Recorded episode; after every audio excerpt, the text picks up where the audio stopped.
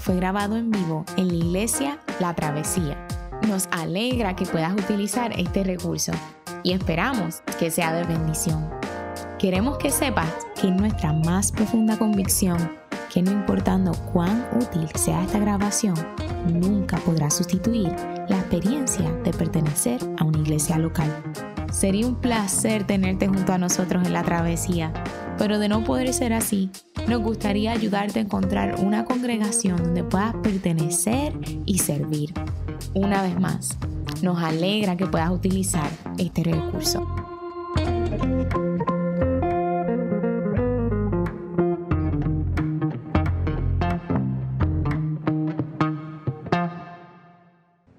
Buenos días, eh, es un placer para mí compartir la palabra de Dios con ustedes esta mañana. Mi nombre es José Elías Carlos y soy director de cuidado congregacional aquí en la Iglesia La Travesía. La semana pasada comenzamos una nueva serie de sermones sobre la carta de Santiago y nuestro hermano Juan José Coto em, comenzó predicando sobre los versos 1 al 17 y yo voy a predicar sobre los versos 18 al 27. Y porque en la iglesia travesía, en la travesía estamos conectados, vamos a tener a nuestra hermana Carolina desde su hogar con la lectura de la palabra.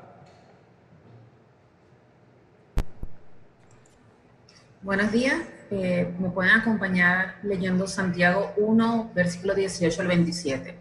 Y dice así, por su propia voluntad nos hizo nacer mediante la palabra de verdad, para que fuéramos como los primeros y mejores frutos de su creación. Mis queridos hermanos, tengan presente esto. Todos deben estar listos para escuchar y ser lentos para hablar y para enojarse. Pues la ira humana no produce la vida justa que Dios quiere. Por esto, despójense de toda inmundicia y de la maldad que tanto abunda para que puedan recibir con humildad la palabra sembrada en ustedes, la cual tiene poder para salvarles la vida. No se contenten solo con escuchar la palabra, pues así se engañan ustedes mismos. Llévenla a la práctica. El que escucha la palabra, pero no la pone en práctica, es como el que se mira el rostro en un espejo. Y después de mirarse, se va y se olvida enseguida de cómo es. Pero quien se fija atentamente en la ley perfecta que da libertad y persevera en ella, no olvidando lo que ha oído, sino haciéndolo, recibirá bendición al practicarla. Si alguien se cree religioso, pero no le pone freno a su lengua, se engaña a sí mismo y su religión no sirve para nada. La religión pura y sin mancha delante de Dios, nuestro Padre, es esta atender a los huérfanos y a las viudas en sus aflicciones y conservarse limpio de la corrupción del mundo. Amén. Palabra del Señor. Como decía nuestro hermano Juan José Coto la semana pasada, esta carta, la carta de Santiago, eh, el autor de esta carta es uno de los hermanos de Jesús. Y uno de los líderes más importantes de la iglesia primitiva, eh, escuchamos sobre él en el, libro de Hechos. Eh, específicamente, él es uno de los líderes de la iglesia de Jerusalén. Y esta carta, según dice su introducción, está dirigida a judíos cristianos que están en la dispersión, a las doce tribus que están en la dispersión. Muchos de estos cristianos posiblemente eran parte de la congregación que pastoreaba Santiago y tuvieron que salir de la región, eh, eh, de la región de Palestina a causa de la persecución que estaba sufriendo la iglesia en Jerusalén. Así que Santiago está pastoreándolos a la distancia por medio de esta carta. Y en las próximas semanas eh, vamos a ir descubriendo que esta es una carta bien práctica. Eh, Santiago es un pastor que está buscando exhortar a sus ovejas sobre la, conducta de ellos como creyentes en un mundo que no es creyente.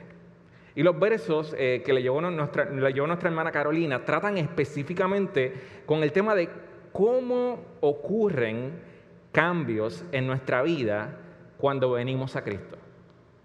¿Qué Es necesario para que en la medida que conocemos más a Jesús, seamos transformados en ser más y más como Él. Utilizando el lenguaje de Santiago, ¿qué es necesario para que cambiemos, desechando la inmundicia hasta ser hacedores de la palabra? Ese es el lenguaje que Él usa. Ahora, ¿por qué si hay tantas cosas de las que podríamos predicar, creemos que es necesario predicar sobre esto? Sobre la conducta cristiana, sobre cómo cambiamos cuando venimos a Cristo. ¿Qué, ¿Qué tan relevante es eso para nosotros hoy? ¿No sería mucho más importante hablar de aceptación y no hablar tanto sobre cambio? ¿Por qué cambiar? ¿No sería mejor aceptarnos como somos y ya? Pero a mí me gustaría que, consideráramos que si no vemos la necesidad de cambio en nuestra vida es porque no nos hemos conocido suficientemente a nosotros mismos. Si no vemos la necesidad de, de la santidad en la vida cristiana es porque no nos hemos encontrado de frente con la podredumbre de nuestro corazón. Si esta mañana no nos acercamos a la palabra de Dios diciendo, lo que más yo necesito no es motivación, no son nuevas estrategias para tener éxito en los proyectos que estoy emprendiendo. Lo que yo necesito es transformación. Si esta mañana no nos acercamos a la palabra de Dios así, es porque no nos hemos encontrado de frente con nuestra inhabilidad para amar a nuestro prójimo? Si esta mañana no nos acercamos a la palabra de Dios aceptando, hay algo mal en nosotros, hay algo que está dañado en nuestro corazón. Si no lo hacemos así es porque no hemos conocido a nosotros mismos suficiente.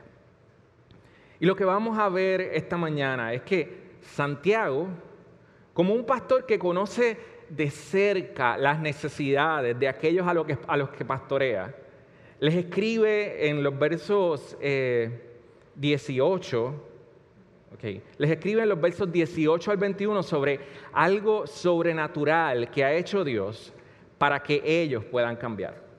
Y en los demás versos les escribe sobre cuál debe ser la respuesta a ese algo sobrenatural que ha hecho Dios para que puedan cambiar. Yo estoy tratando de controlar eh, los slides, pero tengo un error en controlar los slides, así que lo pueden seguir controlando desde, el equipo. Eh, y Santiago comienza diciendo en los versos 18, en el verso 18, una afirmación asombrosa. El verso 18 lee, Él, de su voluntad, nos hizo nacer por la palabra de verdad, para que seamos primicias de sus criaturas. De plano, Santiago comienza afirmando, ser cristiano eh, no se trata de vivir una vida en la que solo hacemos lo mejor que podamos. Pedimos perdón cuando metemos la pata y vemos si poquito a poco vamos cambiando con nuestros propios recursos y fuerza de voluntad. Ser cristiano es haber nacido de nuevo. Santiago dice, él de su voluntad nos hizo nacer por la palabra de verdad. Es decir, Dios no nos deja con nuestros propios recursos para cambiar.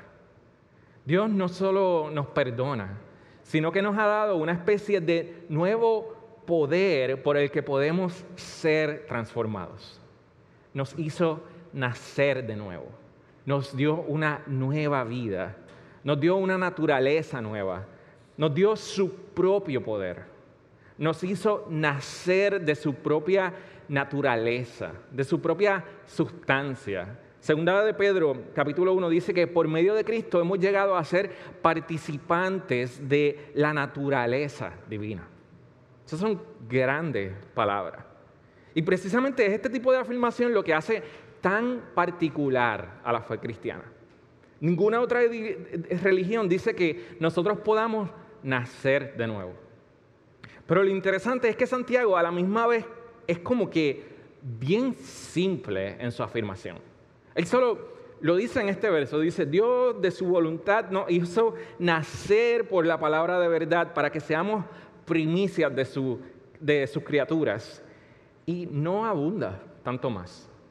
En cualquier otra parte de la Biblia donde se habla del nuevo nacimiento, los escritores se ponen a hablar del misterio que significa que hayamos nacido de nuevo. Esta nueva vida se haya, eh, que esta nueva vida se haya implantado en nosotros y comencemos a participar de esa naturaleza divina. Pero Santiago, Santiago es un pastor. Él, conoce a su gente, él conoce lo que ellos, lo que ellos saben. Él, es práctico, él, está él es pragmático. Así que justo en el próximo verso, el verso 19, él sigue diciendo, esto ustedes lo saben, amados hermanos, pero cada uno sea pronto para oír, tardo para hablar, tardo para la ira, pues la ira del hombre no obra a la justicia de Dios, por lo cual, desechando toda inmundicia y todo resto de malicia, recibid con humildad la palabra implantada, que es poderosa para salvar vuestras almas. Y no sé si ustedes lo ven, pero él sigue hablando del mismo tema que estaba hablando en el verso 18. Dios en su voluntad nos hizo nacer, pero Él está tratando de ser práctico. Él está tratando de contestar, si es verdad que hemos nacido de nuevo, si es verdad que hemos nacido de nuevo, ¿qué pasa que no cambiamos?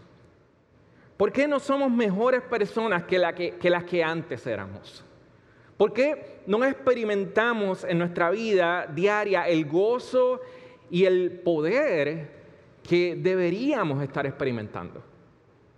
Y la respuesta de Santiago es, para que el poder del nuevo nacimiento comience a hacer cambios en nosotros, debemos aprender a ser prontos para oír y tardos para hablar.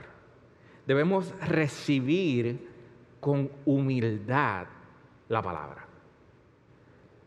Santiago está diciendo que una clave esencial para que ese nuevo nacimiento produzca cambios en nuestra vida es que es dejar de creernos que lo sabemos todo. Es dejar de querer controlar todo. Es dejar el orgullo y recibir con humildad la palabra. Recibir con humildad la palabra implica creer que lo que Dios dice en su palabra sobre nosotros es más verdad que lo, que nuestro corazón o lo que nuestras circunstancias nos dicen.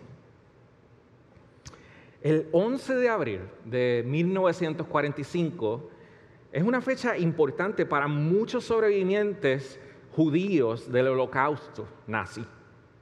Ese día, el ejército de los Estados Unidos logró liberar el campo de concentración de Buchenwald en Alemania. Pero para los cientos de hombres judíos que estaban muertos de hambre y que estaban en las barracas del campo de concentración, lo que estaba sucediendo allí era bien confuso. Estos hombres, estos nuevos soldados que estaban entrando, podrían ser nuevos captores. Después de todo, en el campo de concentración ahora habían otros soldados uniformados que también podrían ser otra gente que los iban a tomar como prisioneros.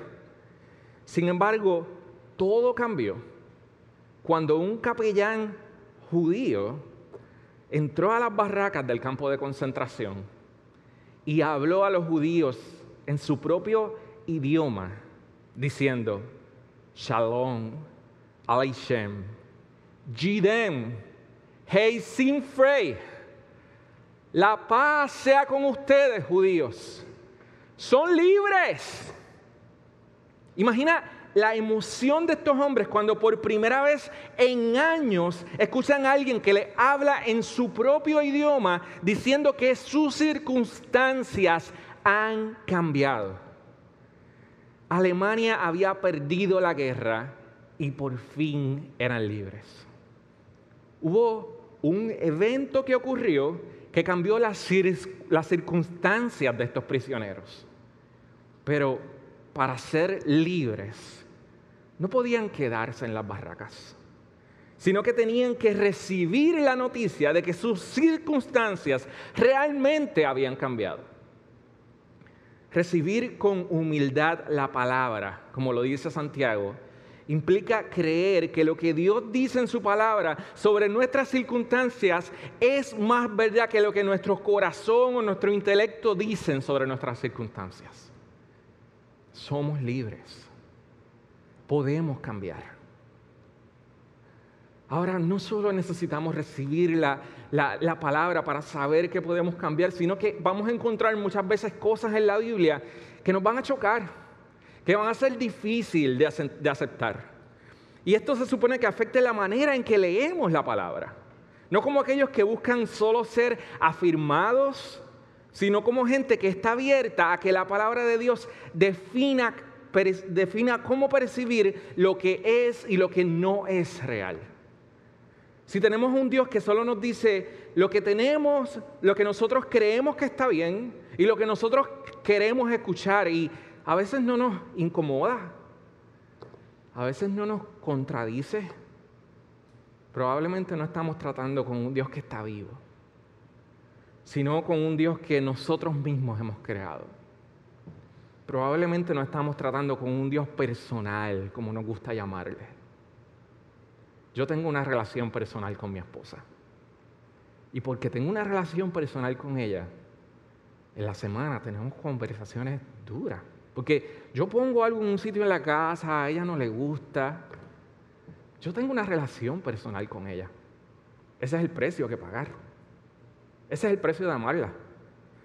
Hay muchas cosas en la Biblia, hay muchas cosas que Dios nos va a decir que no nos van a gustar. Pero si no aprendemos a escuchar la palabra de Dios con humildad, no podemos decir que tenemos una relación personal con Dios. Ahora Santiago no solo está diciendo que podemos cambiar porque hemos nacido de nuevo y recibimos la palabra de Dios con humildad, sino que dice en el verso 21 que esta palabra de Dios que ha sido implantada en nosotros. Este es como ese lenguaje de James Bond, con estos chips que se implantan debajo de la piel.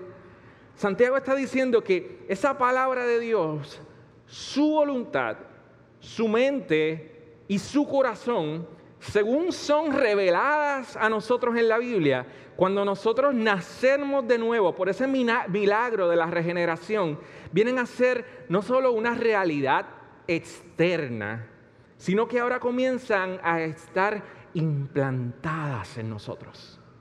Y esa implantada eh, eh, es una palabra que solo se usa en este verso y no se usa en ninguna otra parte en la Biblia.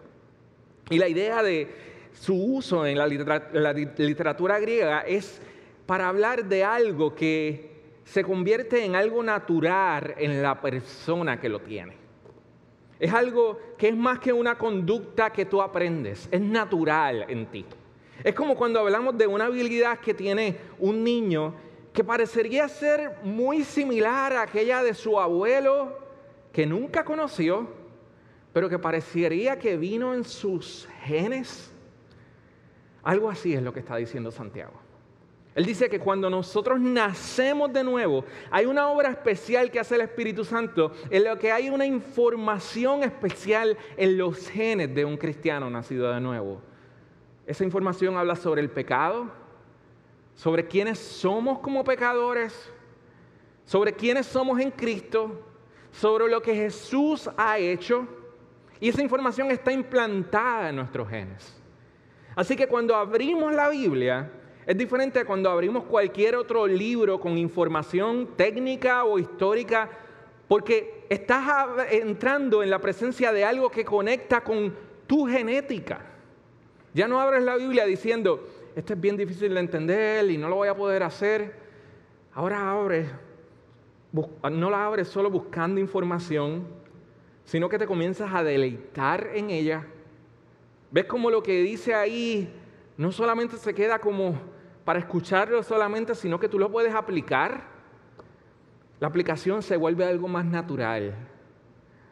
De esto es lo que habla el profeta Jeremías en Jeremías 31, cuando dice que en el nuevo pacto Dios escribiría su ley en nuestros corazones. Hay algo en nosotros que comienza a responder a la palabra de Dios a un nivel mucho más profundo, porque el mismo poder que regenera en nosotros una nueva vida y un nuevo corazón está presente cuando leemos y escuchamos la palabra de Dios. Así que es como si cuando abriéramos la Biblia, la profundidad en ella llamara a la profundidad que está en nuestro, nuestro corazón y como que tuviera un magnetismo. Por eso ministra nuestra necesidad de una manera particular, porque fuimos creados para relacionarnos con ella. Así que pasa de ser información a ser alimento. Pasa de ser información a ser aire. Es como si cuando viniéramos a Cristo el Espíritu de Dios hiciera que lo que antes veíamos de manera unidimensional, ahora comenzáramos a verlo y entenderlo de manera tridimensional. Ahora no solo sabemos lo que dice la palabra de Dios, sino que hay una presencia viva dentro de nosotros que nos ayuda a acercarnos a ella. ¿Tú puedes sentir eso cuando abres tu Biblia? ¿Lo has sentido alguna vez? Es esto. Es eso. ¿Puedes sentir eso cuando meditas en ella en la semana? A veces no lo sentimos. A veces yo no lo siento. Y a veces es bien claro que está ahí. Y precisamente porque a veces no lo sentimos y a veces no nos acercamos a la palabra de Dios de esa manera, Santiago sabe eso. Y Santiago nos hace una invitación en los versos 23 y 24. Él dice, sed hacedores de la palabra y no solamente oidores que se engañan a sí mismos. Porque si alguno es oidor de la palabra y no hacedor, es semejante a un hombre que mira su rostro natural en un espejo, pero después de mirarse a sí mismo, se va e inmediatamente se olvida de qué clase de persona es. Santiago está diciendo que aunque nosotros hemos nacido de nuevo y la palabra ha sido implantada en nuestros corazones, hay algo en nuestro corazón que se resiste a ver quiénes somos en Cristo. Es como una persona que sufre de anorexia y aunque está bien flaco y se está muriendo, se mira en el espejo y se ve bien gordo.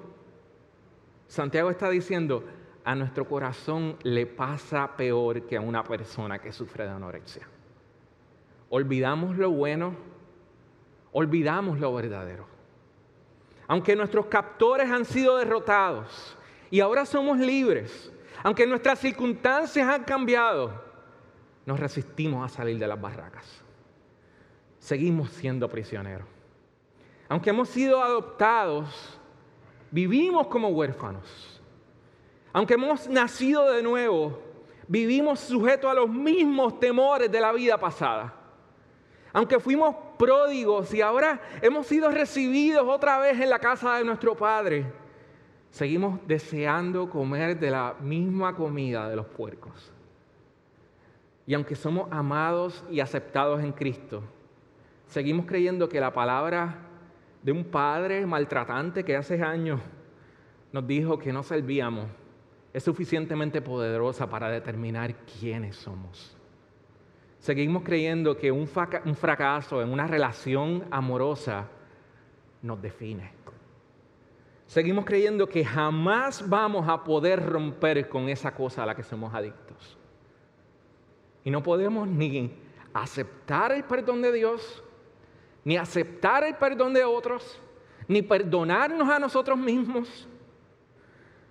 Nuestro corazón está tan dañado que aunque leamos en la Biblia cien veces diciendo que somos amados, lo olvidamos y buscamos aceptación y amor en el sitio equivocado. Y eso es lo que está diciendo Santiago, que nuestro corazón parecería ser alérgico a la verdad de la palabra de Dios que ha sido implantada en él. Y si no practicamos el ser hacedores de la palabra, luchando contra la tendencia natural a olvidar, a olvidar vamos a sufrir de anorexia espiritual. Pero, ¿qué podemos hacer? ¿Qué podemos hacer? Dice en el verso 25, pero el que mira atentamente a la ley perfecta, la ley de la libertad, y permanece en ella, no habiéndose vuelto un oidor olvidadizo, sino un hacedor eficaz, este será bienaventurado en lo que hace. Y Santiago usa este concepto, mirar atentamente y permanecer en la ley de libertad. ¿No es eso como que una contradicción? Como que una ley nos puede hacer libres? Ser libres no es por naturaleza no tener ninguna ley. Ser libres no es por naturaleza no tener ninguna restricción. Pero Santiago no está describiendo la libertad como la ausencia de restricciones sino como una libertad que solo obtenemos cuando miramos atentamente y permanecemos en las restricciones correctas, en las restricciones apropiadas.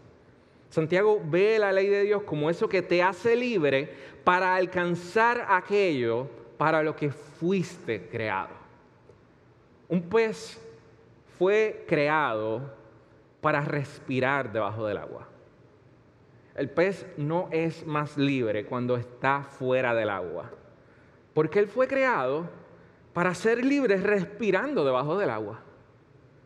Su libertad consiste en respirar en aquel lugar para el que fue creado, sujeto, a las leyes de la naturaleza para las que fue creado.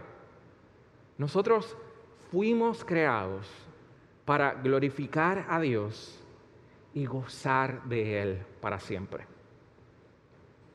podemos aprender a callar y admitir que nuestro Creador sabe mejor que nosotros lo que nuestra alma necesita. Podemos aprender a recibir con humildad la gracia de Dios y el perdón de Dios. La imagen que presenta Santiago no es solo de una persona que mira la verdad de Dios en un espejo y se aleja del espejo para llevarla a cabo. No es la imagen del que recibe la palabra un domingo y su cristianismo no concuerda con lo que de lunes a viernes con el cristianismo de los domingos, sino de alguien que toma el espejo y se lleva el espejo consigo y sigue mirándose constantemente en ese espejo. Se vuelve su alimento, se vuelve su sustento, se vuelve la palabra que está implantada en él de alguien que no se limita a decirse a sí mismo, yo no voy a estar ansioso, sino de alguien que cuando está ansioso dice, yo necesito ser hacedor de la palabra. Yo necesito mirar la palabra de verdad. Alguien que mira la palabra y la integra su teología a su vida. Que jamás deja de tener presente quién es Él en relación con la nueva vida que ha sido implantada en Él por la palabra de verdad. Santiago nos está invitando a algo más que desarrollar fuerza de voluntad. Santiago nos está invitando a algo más que ser positivo. Santiago nos está invitando a poner nuestros ojos en Cristo todo el tiempo.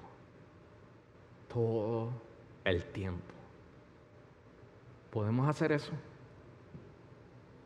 Podemos proponernos esta semana poner nuestros ojos en Cristo. Podemos decir como David en el Salmo 25, mis ojos están puestos siempre en el Señor, pues solo Él puede sacarme de la trampa. ¿Podemos?